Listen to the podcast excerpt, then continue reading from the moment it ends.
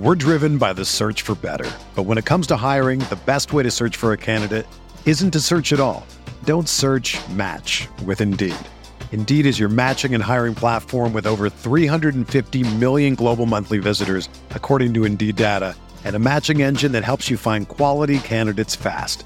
Ditch the busy work. Use Indeed for scheduling, screening, and messaging so you can connect with candidates faster. Leveraging over 140 million qualifications and preferences every day, Indeed's matching engine is constantly learning from your preferences, so the more you use Indeed, the better it gets. Join more than 3.5 million businesses worldwide that use Indeed to hire great talent fast. And listeners of this show will get a $75 sponsored job credit to get your jobs more visibility at Indeed.com slash BlueWire. Just go to Indeed.com slash BlueWire right now and support our show by saying that you heard about Indeed on this podcast. That's Indeed.com slash BlueWire. Terms and conditions apply. Need to hire? You need Indeed. This podcast episode is brought to you by Coors Light. These days, everything is go, go, go. It's nonstop hustle all the time. Work, friends, family expect you to be on 24 7. Well, sometimes you just need to reach for a Coors Light because it's made to chill. Coors Light is cold lagered, cold filtered, and cold packaged. It's as crisp and refreshing as the Colorado Rockies. It is literally made to chill. Coors Light is the one I choose when I need to unwind. So when you want to hit reset, reach for the beer that's made to chill. Get Coors Light in the new look delivered straight to your door with Drizly or Instacart. Celebrate responsibly. Coors Brewing Company, Golden, Colorado. Hey, RotoViz radio listener. This is Curtis Patrick from the Dynasty Command Center podcast, and I've got a special deal for you today. Go to rotoviz.com, click the subscribe button, put the 12 month subscription in your cart, and use promo code RVRadio2021. That's RVRadio2021, and you're going to save 10%. Taking advantage of this deal, getting your hands on what's included in the package is the best way to enhance your performance this year. So go to rotoviz.com and subscribe now. Mahomes has the time, delivers perfectly downfield. Touchdown, Patrick Mahomes with a rope. This one, Adams, touchdown. This time going deep for Beckham Jr. Did he catch it? He did. Hello, everyone. Welcome back to RotoViz Overtime on RotoViz Radio, brought to you by Blue Wire. My name is Colin Kelly. You can follow me on Twitter at Overtime Ireland, and I'm joined, as always, by my co-host here on RotoViz Overtime. It is Sean Siegel, one of the co-owners of RotoViz. Today's show is going to be an exciting one. We're going to be joined by our episode 200 contest winner. We did run a contest for the five star reviews. As always, it's never too late to drop us one of those on your favorite podcast app. Always, always appreciated. And of course, that winner was Alex. We did talk about the review a couple of weeks back on the show. Uh, those other contest winners as well, getting themselves some RotoViz draft guides and RotoViz subs. But Alex, on top of that, also got himself an appearance on the podcast. Really fun conversation coming up here with Alex. Uh, we did, uh, you know, plan to go about 15 minutes recording. We recorded for almost 40 minutes. Some really interesting questions and, you know, getting uh, a listener's perspective on some of the information, but some really sharp questions coming the way from Alex. So, about to bring you this now in just a moment. As always, when we start off the show, you can get yourself 10% discount to a RotoViz NFL Pass. All you have to do is enter that code RV Radio 2021 at checkout or go to rotoviz.com forward slash podcast for more information. But let's get straight into it. Let's get Alex on the show. We always joke about the limited guests that we have on the show, but now you can add your name to that esteemed list. Yeah, I'm very excited to be on the show and to join uh, such a such a list of esteemed guests. I think um, you know we can all aspire to be so great as folks like uh, Pete Overzet and others who you've had on the show, and uh, I can just um, you know convince myself I'm a part of the RotoViz family now. So it's very exciting, That's and I'm, it. I'm glad that you all chose my review. Every word in it was true. No problem. No, thanks very much. And uh, for the listeners who are listening in, if you want to follow Alex on Twitter, it's at I am Alex FF. Uh, give you a plug there as well, Alex. Um, you you uh, are the winner. You have the question, so the floor is yours. Sure. Yeah. I just want to start off by saying, um, again, how much I love the show and that you guys are some of the sharpest minds in the industry. And I think what really sets you apart is you, you really walk the walk too. There's a lot of uh, football podcasts out there with great advice, but not all those hosts are out there. Uh, you know, top ten finishes in the main event, taking down FFPC leagues all the time. So uh, just want to, you know, everyone who's listening, I'm sure already knows how uh, great fantasy minds you are, but I want to throw that plug in there. And I think that sort of ties into my first question, which is I've been doing a lot of these FFPC best ball drafts, both uh, Superflex, the slim format. I love that you all get uh, as deep as things like defense and kicker strategy. And the roster construction explorer on RotoViz is, of course, a great tool. Uh, my first question is sort of, you know, how much faith can we have in some of these smaller samples? You know, you go into the construction explorer and you put in one of these extreme zero RB builds. You've got the tight end early, you know, your quarterback's in the window, and it's like, oh man, I've got a 40% win rate. Of course, that's because there's only 10 people who have ever drafted that way. And so, you know, I wonder how much you all are tinkering with that tool when you're in your FFPC drafts. I'm always tempted to spend way too long, I think, clicking around on every single possible pick before, you know, round 18 and 20. And I'm curious to hear a little bit more about how you two use that tool when drafting on FFPC. I'll let Sean go into depth on it, but I'm just going to. I was doing a draft this week um, where I started off with Travis Kelce and then ended up taking a quarterback pretty early. But like you're saying, the win rate was uh, amazing. But we were looking at a sample size. I think there was like 28 teams over the last like four years had started with that approach. So um, I'll let Sean. Sean's always better at answering these things than me.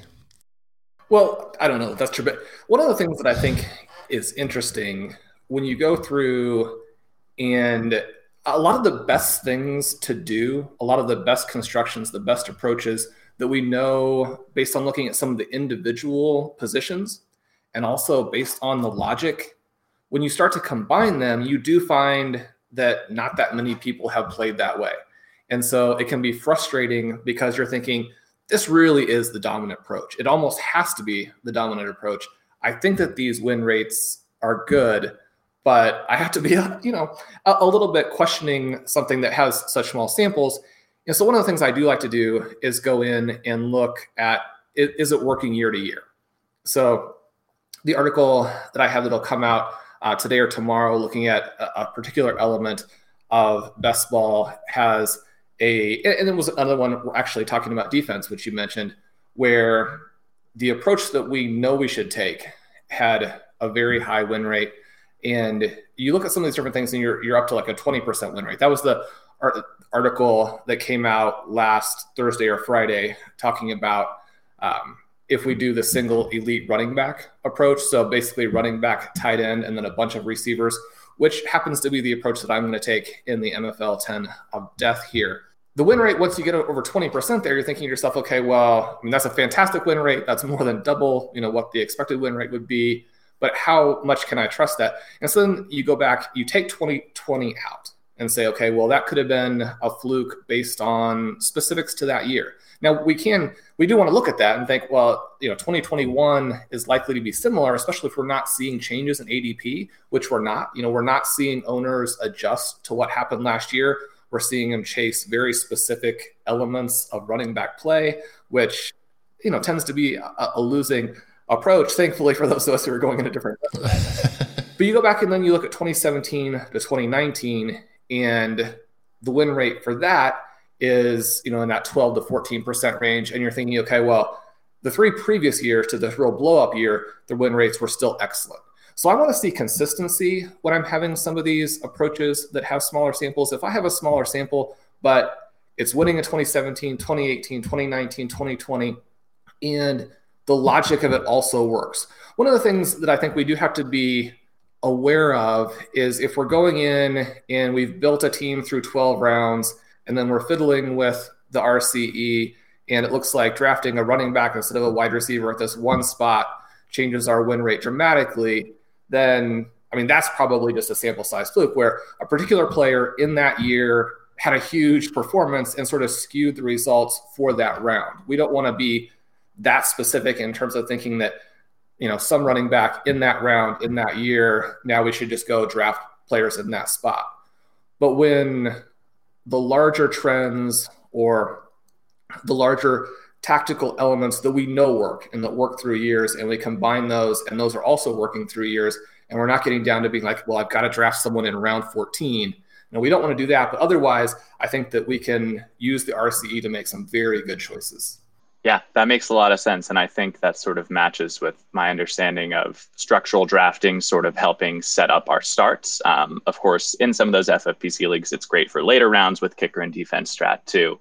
Um, but yeah, uh, I think that's the temptation I need to avoid, sort of what you're speaking to is, you know, running back wide receiver in round 15 is my fifth or sixth. Probably, you know, if I'm finding some big gap in win rate, it's it's not as indicative as, you know, if I go quarterback or tight end in the early rounds you uh, you sort of pre-answered another one of my questions, which was about the MFL 10 of death and sort of how you're planning on taking it down this year. I know there was a a Twitter panic when you drafted a running back early, but it does seem like that single elite running back strategy is the way to go this year.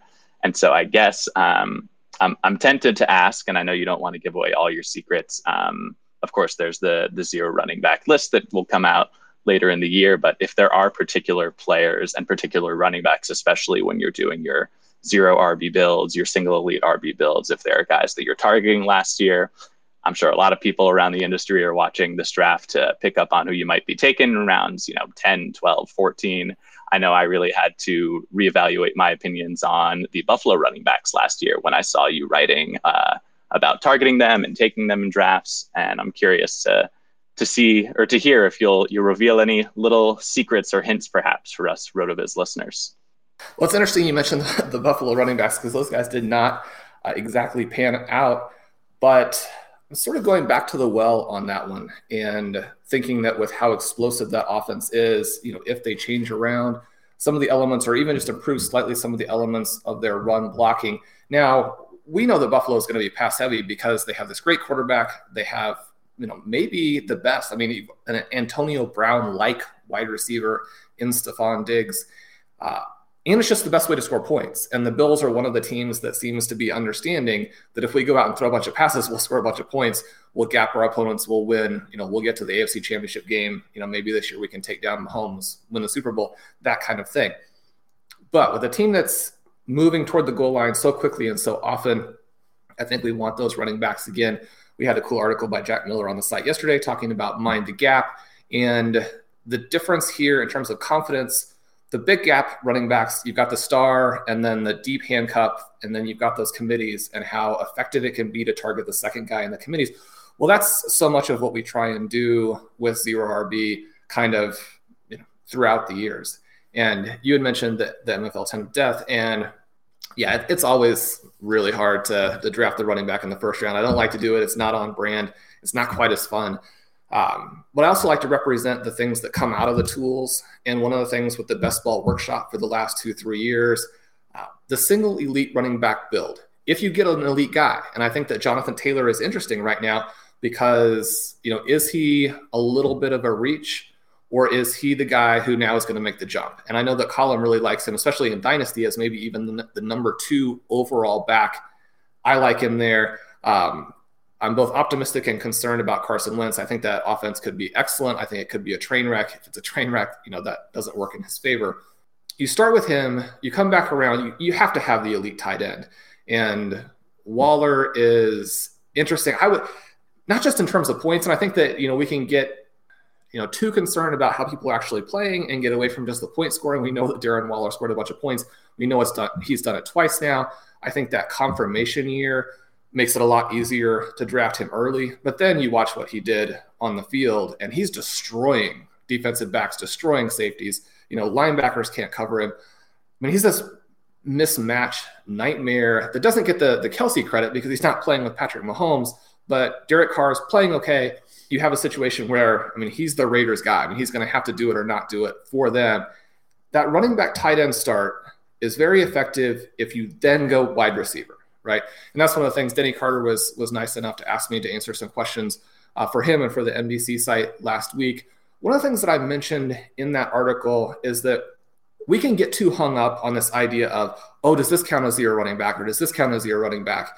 And lose track of the fact that what we really want to do is win, right? And we want to understand the elements of a strategy that are allowing us to win. And if I start running back tight end, I wouldn't ever expect anybody to call that zero running back. I mean, it's not zero running back. But running back tight end and then say six wide receivers, there are elements elements of that that are both more effective in a lot of cases, especially in particular formats, in ways in which that actually accomplishes more what we want than, say, starting wide receiver times three or wide receiver times four and then going to other positions. One of the things that people ask me all the time is they say, well, this is my build, this is my team, you know, what did I do wrong? Why am I not winning?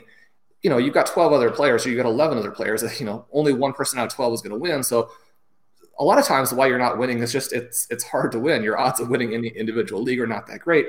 But the other part of it is that sometimes people are just not taking enough wide receivers. One of the things we really focused on last year was zero running back is if you're playing zero running back and not winning and not you know not even really being competitive, you didn't take enough total wide receivers. You got to get more of those guys. Sometimes if you take that running back first, then you have the best of both worlds. And in that draft, uh, for the listeners, we're recording this one on Tuesday. Um, I did see it in, uh, you know, there's some tweets. Uh, I know Sean's not on Twitter, but uh, Zach Kruger was sending a tweet to me and a DM to say, like, what's Sean doing here? And I said, like, obviously. We're driven by the search for better. But when it comes to hiring, the best way to search for a candidate isn't to search at all. Don't search match with Indeed. Indeed is your matching and hiring platform with over 350 million global monthly visitors, according to Indeed data, and a matching engine that helps you find quality candidates fast. Ditch the busy work. Use Indeed for scheduling, screening, and messaging so you can connect with candidates faster. Leveraging over 140 million qualifications and preferences every day, Indeed's matching engine is constantly learning from your preferences, so the more you use Indeed, the better it gets. Join more than 3.5 million businesses worldwide that use Indeed to hire great talent fast. And listeners of this show will get a $75 sponsored job credit to get your jobs more visibility at Indeed.com slash BlueWire. Just go to Indeed.com slash BlueWire right now and support our show by saying that you heard about Indeed on this podcast. That's Indeed.com slash BlueWire. Terms and conditions apply. Need to hire? You need Indeed actually, I think Travis Kelce was the pick there, Sean, but then was drafted by Sigmund Bloom, and then it gives you Jonathan Taylor. But you mentioned my thoughts on Jonathan Taylor. I think he is in that gap. I think the way you were thinking of Dalvin Cook last year, I think that's the way that I'm thinking of uh, Jonathan Taylor this year. Whereas I think he is in that kind of fourth spot at the running back position. So I, I really like it. You got the tight end then coming back the other way, and like the more the more you see Sean draft, the more you know that there's a, a good a good decision behind all these picks. So uh, looking forward to seeing how that plays out. So Sean could have given away all his strategies in this, and it wouldn't have come out too Saturday. But Sean keeping the cards close to the vest as we uh, as we go through the show. Look, no one's perfect. Even the best baseball players strike out with the bases loaded. The best golfers sometimes three putt with the tournament on the line. So if you feel like you come up short in the bedroom sometimes, it's perfectly okay. But if it's bothering you, there are options. Go to getroman.com slash rotoviz now. With Roman, you get a free online evaluation and ongoing care for ED, all from the comfort and privacy of your home. A U.S. licensed healthcare professional will work with you to find the best treatment plan. If medication's appropriate, it ships to you free with two-day shipping. The whole process is straightforward and discreet. Getting started is simple. Just go to getroman.com slash rotoviz and complete an online visit. Take care of your ED without leaving home. Complete an online visit today to connect with a doctor and take care of it.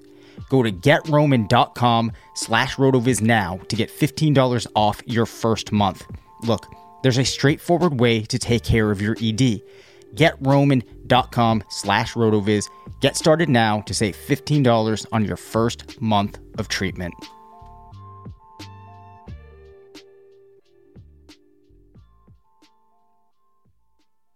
Alex, who do you like in that spot there? We had the seven pick. For me, if if Travis Kelce drops, then it's a, a tricky choice. We know that he was the most valuable player in most formats in fantasy last year, especially if it's not just sort of a three week race where obviously Alvin Kamara has the massive score at the end. Tight end, traditionally, having the elite guy is key. Drafting in the first round has not been as successful, although part of that is that Rob Gronkowski will go early and get hurt. If he drops, this interesting question. For me, the decision there between Jonathan Taylor and Tyreek Hill and actually just taking a pure zero running back start, um, you know, that was a tough choice. Do you have thoughts on on where you would have gone? How would you like to start the draft there? I think the way you played it makes sense. I think um, you mentioned the piece with Denny Carter on um, the website formerly known as Rotoworld, and I think that that sort of uh, reaffirmed my belief that we don't have to go zero RB. The single elite start is one that we can work with, and that middle of the first round, seventh pick, where you're you're between Jonathan Taylor, maybe Kelce falls, maybe you're going Tyreek Hill. I think earlier in this offseason, I might have been tempted to take Tyreek Hill or maybe even Davante Adams before the Green Bay drama it looks like I'm peeking at the draft board now. A couple guys behind you went with a double wide receiver start, and so getting getting Jonathan Taylor allows you to go with that single elite RB build. Whereas had you tried to go wide receiver, you know Hill went, Adams went, Hopkins went, Diggs and Ridley were gone as well. AJ Brown before your next pick, and so trying to do that three or four wide receiver start where you've got a bunch of other sharp minds in the draft behind you, sort of uh, maybe not quite zigging where everyone zags or zagging where everyone zigs. I don't really know, but I think um, yeah, looking at that start and seeing now Jonathan Taylor, Darren Waller, and uh, oh, CeeDee Lamb coming back around in the third, that feels like a great way to start that build and then start really um, hitting wide receiver in rounds three, four, five, six, seven, and and build out that strong core. And and I'm hoping that is the case. It, it is interesting because all the time, you know, I hear wide receiver is deep, wide receiver is deep, wide receiver is deep. And there's some truth to that. And there are some things that you can take advantage of there, things that you can play it. But at the same time, you know, I'm in the third round there taking CeeDee Lamb. His ADP is in the early fourth round. I didn't think he was going to get back to me, and he is the highest rated guy that I have there. So that's why I took him. But when you're looking at the third round and you're looking at Lamb, someone who, based on what we know about his college track record, his rookie track record, the way wide receivers who are stars make these massive leaps in year two, and then you're like, well, you know, how is he available? You know, anywhere? How's he available? Not at the, you know, beyond the 101 because he was so good. So I like that pick, and yet at the same time, there's a big difference between Lamb and starting with some of these wide receiver, wide receiver starts. So if you do pass on wide receivers in the first two rounds, you are going to be losing some wide receiver value, and I think that that can you know get passed over sometimes in this idea that wide receiver is deep. If you start wide receiver, wide receiver, you get more firepower there. And you know, we talk from time to time, you know, in part because it worked out, but that draft that Blair and I did in the FFPC main event last year, where we did have the 12th pick, didn't have a shot at a running back we liked, started with zero running backs in the first 10 picks, and you know had that Julio DeAndre Hopkins start. Yeah, Julio gets hurt. We have the firepower to overcome that but if you have Julio, DeAndre Hopkins, and maybe even Julio last year as opposed to this year, where this year there are some questions with him, then that's a lot different than the guys you start to get in rounds three and four. So I, I do encourage people to consider the fact that a wide receiver, wide receiver start is going to give you some advantages that other starts don't. I think um, I think I'd love to chat a little bit of dynasty as well, if we've got the time. Um, that is not the best segue. Clearly, I'm not the professional podcaster in here, but we're just going to roll with it. Um, when you talked about uh, the difficulty of winning in leagues and, you know, we can improve our win rates, uh, that definitely reminds me of Dynasty because I have been in a home league since 2013 and I have yet to take home the championship. So I'm really hoping that I can uh, get some tips here and maybe find my way to glory soon. I love the trading down strategy that you two talk about on the podcast a lot and sort of found myself in a situation where uh, I actually just had my rookie draft this past Sunday. I had the sixth and 13th picks. This is a 14 team league, and I kept going back and forth. Do I try and trade up into the top four or top two, even? Do I move back from six and try and get a couple stabs at some elite wide receivers?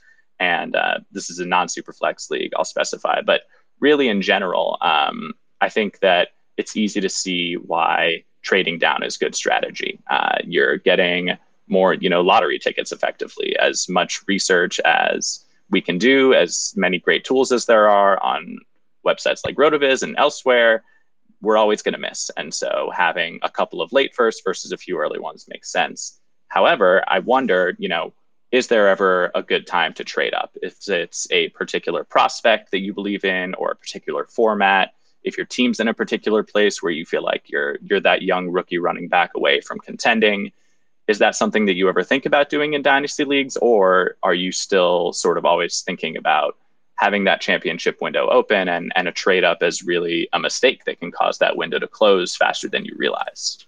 When it comes to trading in Dynasty, my main trades up are moving future picks are going to be when the league is established and moving future rookie picks. Uh, if I'm in a situation as a startup, what you're doing is like increasing your risk. So if you think of it as like, you know, if you're in Vegas and you're putting down the chips, like you're putting more chips onto that one player having to hit. Whereas if that player doesn't hit, then the rest of your team's going to suffer as a result. So what Sean's doing a lot of times when we're looking at these drafts, and we're going to be talking about one on this week's show, where when you move back, it gives you those opportunities to then move up because you have accumulated those extra picks. And in that case, you're taking out some of the risk of those early picks having to hit, as you mentioned, give yourself more shots for those other picks hitting. So it really comes down to risk, uh, I think. But I don't think trading back is like a something that you'll say is less risky in, in terms of like the ability to go on risk. You're moving away from those top end talents, but you're also giving yourself more chances to hit on the other pieces. So I, tend to stick very much to what we talked on the podcast, and trading down is going to give you those extra shots. But I'm like, see, for example, this year there was a lot of leagues I didn't have first round picks in because I had moved them into last season. Um, just trying to you know push those push those chips into that year to try and bring it all home. So it is a balancing act, I think. But my biggest trades for moving up or moving players to get you know those first round picks are going to be in leagues that are already established rather than those rookie drafts. Sean, in those startups or rookie drafts, uh, I guess we're looking, the question was about rookie drafts specifically. Do you tend to move up? Let's say last year we had Jonathan Taylor was our guy last year, and like, was there any situations there where you were putting all the chips onto Jonathan Taylor? In my drafts, I, I tend to, as I mentioned, hold off on making those push ups. Yeah, so uh, there were a number of startups where I paid a ton to get up for Jonathan Taylor, even some that happened pre-draft, and then he goes to the Colts, and you have a little bit of that committee, and you're thinking, well, you know, I just got too excited and I overpaid. But then very quickly the talent comes through. He's back into a situation where he's being drafted in the first round of startups, even first round of superflex startups, which you know is pretty awesome to be able to have him on those teams in terms of this trade down article, one of the things I did try and mention is we do get in situations where we don't want to trade down. We don't want to pass on guys. Um, Jonathan Taylor last year, 100 in the running back prospect lab. You know, we don't want to trade out of spots where we have guys with those scores at 95 or above. You know, someone like a Christian McCaffrey, you know, if we traded out of some of those spots, you know, you'd really be kicking yourself. This year with Ja'Marr Chase, uh, the top, basically the top guy ever in the wide receiver prospect lab. And then Matt Spencer's amazing wide receiver model comes out, and you know Chase is just blowing the top off it. Has this amazing projection. You know those guys. i I'm trying to make sure that if I have a pick in that range, then I want to make those picks. We talk a lot about the permanent championship window, and that's really sort of the foundation of our strategy. We don't like to get caught in those situations where we're going all in on one season. Um, my experience, and I, I'm sure this is an experience that a lot of other people have, is that I do occasionally win leagues and upsets where I didn't have the best team. And then, you know, even if you have great overall results, just consistently you'll be in a situation where the number one seed and you have really bad luck in the semifinals, don't even make the championship, or you lose by one point in the championship. If you put everything into that season, then and, and you're in a case where you're sort of writing down some of these veterans where you can no longer trade them, so you just have kind of write out the string and hope that they can give you another year or two before the value is absolutely zero. You know, you then have this big rebuilding process. It's much better to have a team, and hopefully you can keep the team to where it's in that fight for the buy. You know, you're not having to win a quarter and then a semi and then the championship. But we want to be in every year with every team. That's the way to get the, the best results from it. And kind of the, you know, as we were talking before the show, you had mentioned this idea, you know, do we always want to trade down? Are there situations where we want to trade up, eh, depending on the league, right? Because sometimes your league mates are, are just not going to give you much to move down. We kind of look at two different ways to play it. One is the the trade down. The other is sort of the trade in, and try and maximize all of our different roster assets. Anything that you would really consider to be part of your team by moving those future picks into the current year. If you're in a league that doesn't allow you to trade down, sometimes it's just not a great trading league. Everyone in the league you know, sometimes people don't like to make trades, but then other times people are willing to make a trade, but everybody has a really good sense of value and they're not going to give you, you know, any really exploitable types of moves. But usually a, league will work one of two ways where you people love to move up and so you can move down or people really want all those future picks and so you can move in with those. And so leagues that don't allow you to move down we often like to bundle those future picks move into the current draft and then as long as you stay young with that. Now if you're taking a bunch of future picks putting them in the current year you have a bunch of old players as well you know you find yourself in this situation where okay well now my team's awful i want to leave the league which you know, is uh, not a great way to do it, right? We're, we're never approaching dynasty from the perspective of, oh, if my things don't work out, I'll just quit, right? You, you got to keep fighting. You got to keep coming back through there and make this stuff work. And so when we're doing some of these moves to maximize the current year with trading in, the key is to stay young. We know that those rookies are going to be more valuable on average, and some of them much more valuable the following year. You can then take them and trade out of them. You turn a Jonathan Taylor then into three picks in this draft. Maybe you turn a Jonathan Taylor into Chase, both of the Moores, something like that. And you've used that trade in now to expand the value. But it is important to be targeting the right guys, young guys, and to, to make sure you're going to have future options to trade veterans as well. I think uh, your comment about different types of leagues and people who do want to trade and don't. Uh, I'm not going to call out any of my league mates on the show. Frankly, I, I don't know if they listen to it for the brand's sake. I hope they do, and they leave lots of five star reviews for my sake. I hope they listen exclusively to Sports Talk Radio on their local AM and FM networks and get all their fantasy advice from magazines. However, uh, it's probably just the confirmation bias, but all I'm hearing you two say is, Alex, you did the right thing in your rookie draft. You didn't trade up to 102. Ja'Marr Chase went 101, and Rondale Moore fell into your lap at the 12th pick. So I'm still riding that high from Sunday, and glad to hear that um, you two, uh, well, you didn't say it directly, but are affirming the choices that I'm making in the league I care about most deeply. And additionally, that again, the points about context mattering, the league size mattering, the type of league, scoring format, who likes to trade, who doesn't. I think it really is exciting to get to play different ways in different leagues. And I know that both of you are in a lot of dynasty leagues and do a lot of best ball and main event and all that stuff. And I'm trying to diversify a little bit more and, and push myself and play in some super flex now. And it's been really fun to get to listen to the show and hear about all the different ways that you can strategize in those different leagues. I'm not sure where we're at on time. I, I did want to ask um, sort of a, a more super flexy question um, as far as sort of how you deal with I guess volatile players is one way to put it. Um, I was thinking about Deshaun Watson specifically, but really any player whose future is uncertain, whether that's off the field or on the field. Aaron Rodgers is another one that comes up, though his value doesn't seem to be taking quite the hit, of course, because of what Deshaun is facing and the possible suspension and loss of playing time. But I think this goes back to players like Antonio Brown, too, or even Kareem Hunt. You know, it can feel a little uh, icky to feel like we're taking advantage of those. And at the end of the day, this is a game we're playing and we're trying to win. And uh, Shawn, I think I saw that you made, I can't remember the league, but you either traded for or traded away Deshaun Watson. If I'm remembering right, Baker Mayfield was a part of the deal.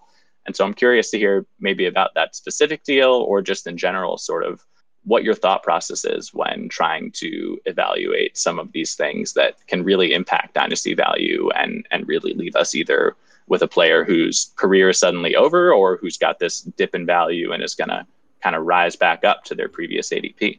Yeah, I mean, it's, it's a tough question. And I really like the guys with a wide range of outcomes. I think a lot of times the discussion, I think that fantasy players intuitively know that. And then at, at times go for players that you can project more easily because people think those are going to be more accurate projections. It, it, it, all depends what you mean by accuracy, right? Well, so we have these wide range of outcome players.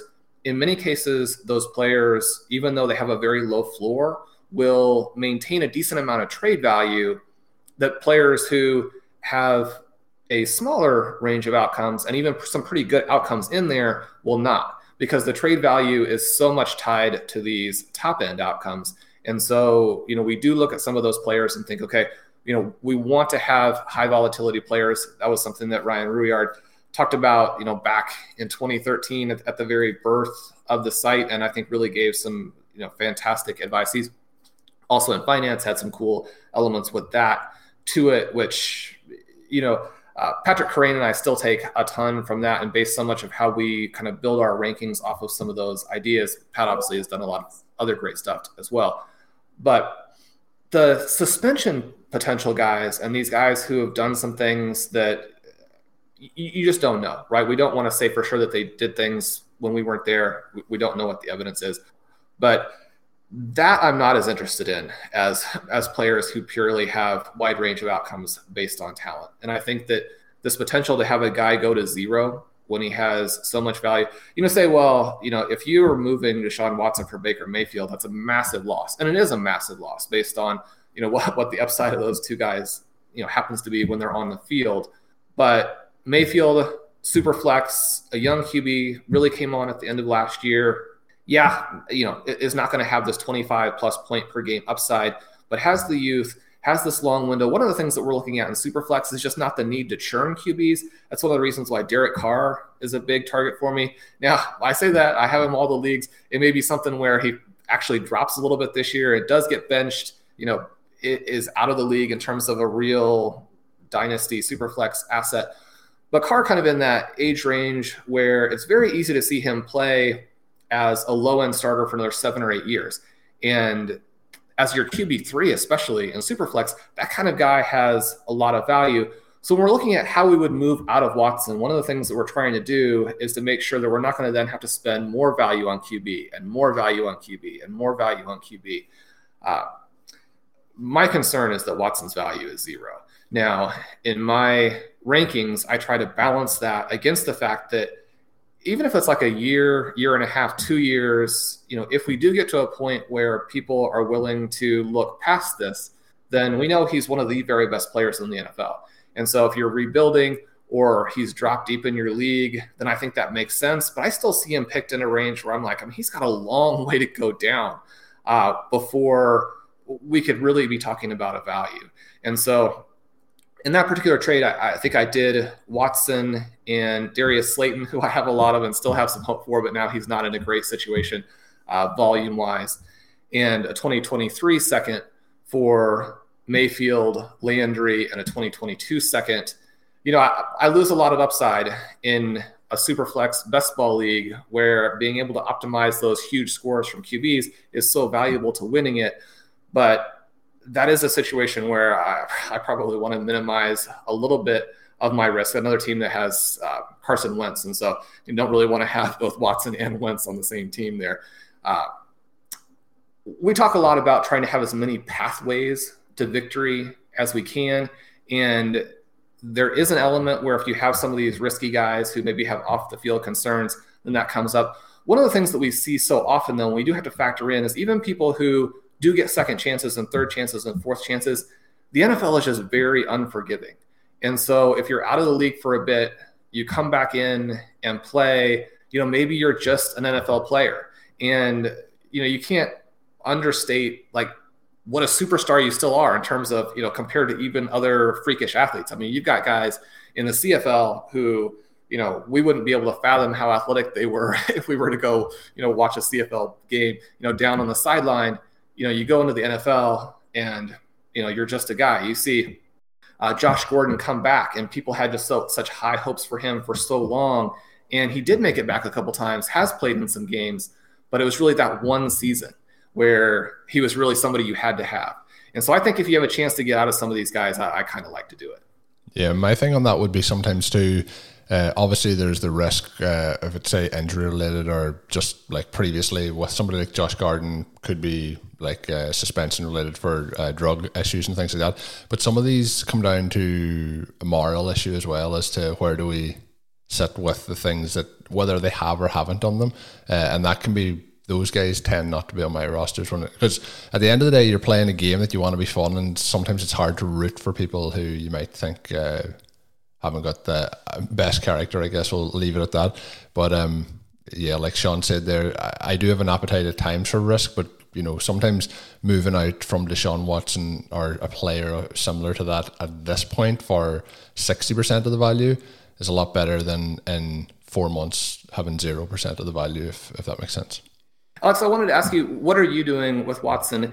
And even though it's sort of a, a smashed together question, who, who, did you take with the sixth pick in your draft as well? I thought that Moore going down to you at 12, that's awesome. In the RotoViz Triflex Dynasty League startup that Blair and I are currently in, so many great participants in that.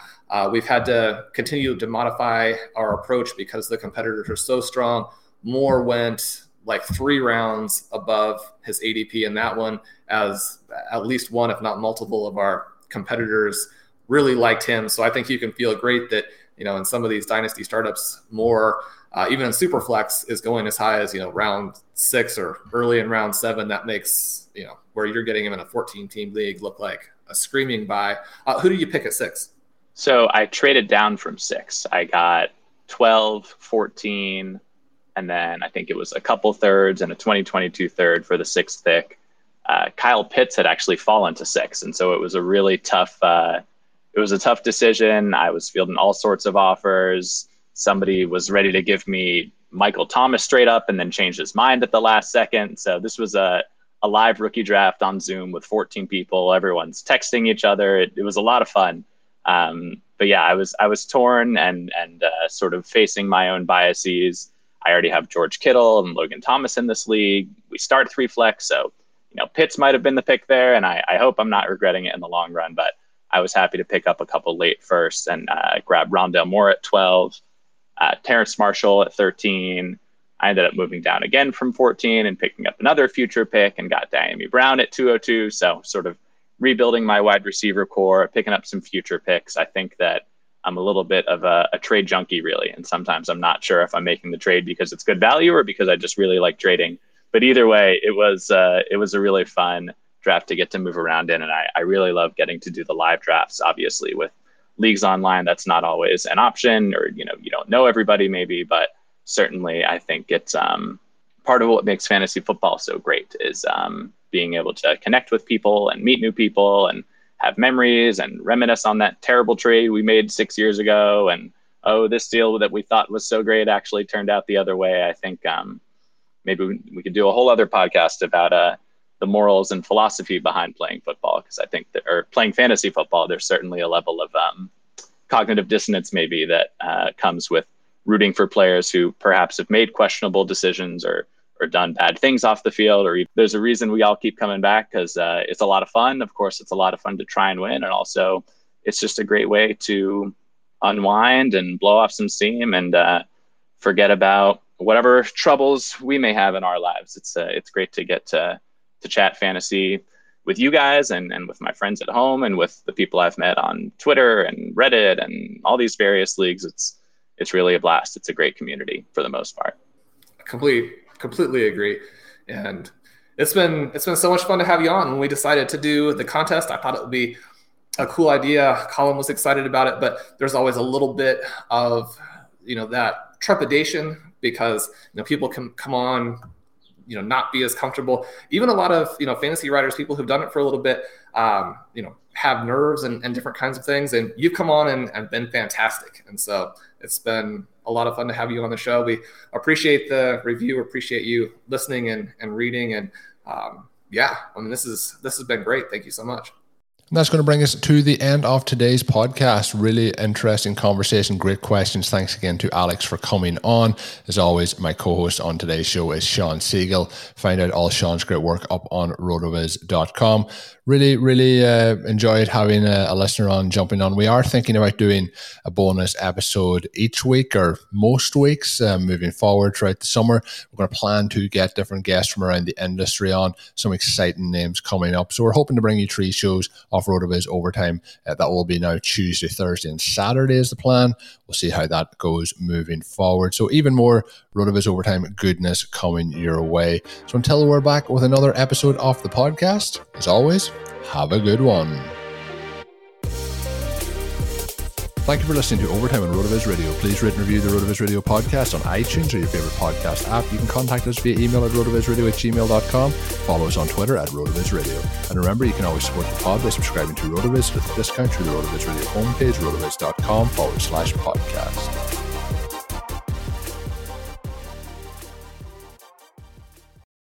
Whether you're a world class athlete or a podcaster like me, we all understand the importance of mental and physical well being and proper recovery for top notch performance.